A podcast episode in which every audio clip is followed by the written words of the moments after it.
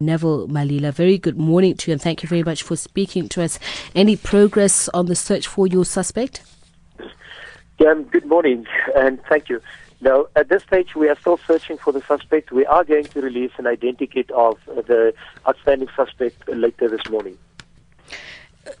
Are you able to share any more details with regards to the suspect himself? Is he, uh, according to what reports tell us, the main suspect? Yes, according to the investigators, you know, they had now two days already to, to do the investigation. According to them, this is the main and outstanding suspect. We're looking for a person that is approximately 34 years old, between 30 and 34 years old. And um, there is a detailed description that we received from the witnesses as well as from community members who last saw the two children in, um, in his possession.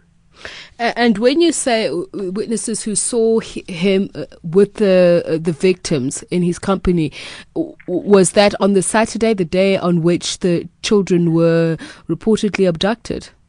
Yes, that was uh, the last time when the when the kids was uh, was seen, and um, that was Saturday afternoon. And is he known to the victims? Um, at this stage, um, it seems that he was staying in the vicinity of the victims, so there's a possibility that, that he was known to the victims. Was he a well known person within the community? I don't know well known, but he was staying in the community. Uh, and uh, have you gotten some sort of description from the community as to what sort of character uh, traits this person had?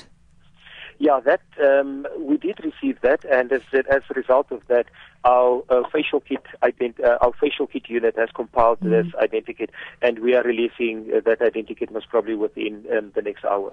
Was he a recluse or an active member of the community? That I really don't know. Okay. Now, just tell us with regards to the other four suspects, are they in police custody?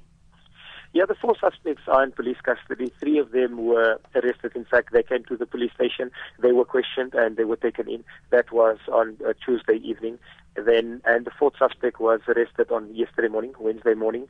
So we have 48 hours in which to to, to process them and do the the necessary investigations, and then uh, the detectives will uh, make a decision as to if they're going to be charged or if they're going to be released. Now, Brigadier, there have been reports saying that police are considering uh, charging uh, the mother or the parents with negligence. Is this correct?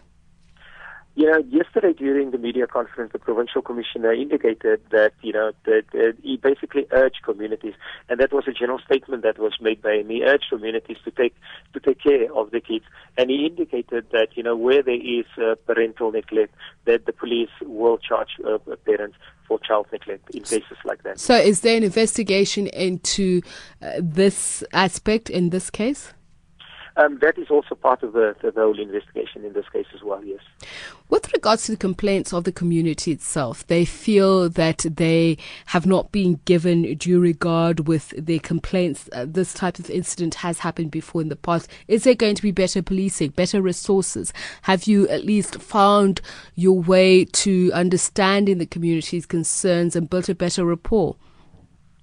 You know, that um, there's a relatively good rapport between the, the, the, the, community and the police in the Deep, Deep, Diepsloot area. We had a, you know, imbizo earlier in the year in the area, and um, some of the concern of residents were were addressed. We have uh, community structures, and we have the community policing forum that we're working closely with, and there's also a close working relationship and links between the community police forum and the community out in the area.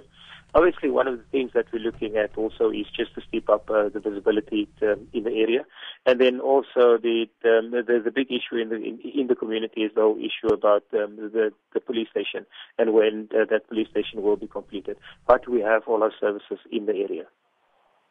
All right, thank you very much, Brigadier Neville Malila. He is uh, the SAPS spokesperson for Gauteng. That brings the time to 12 minutes past 5.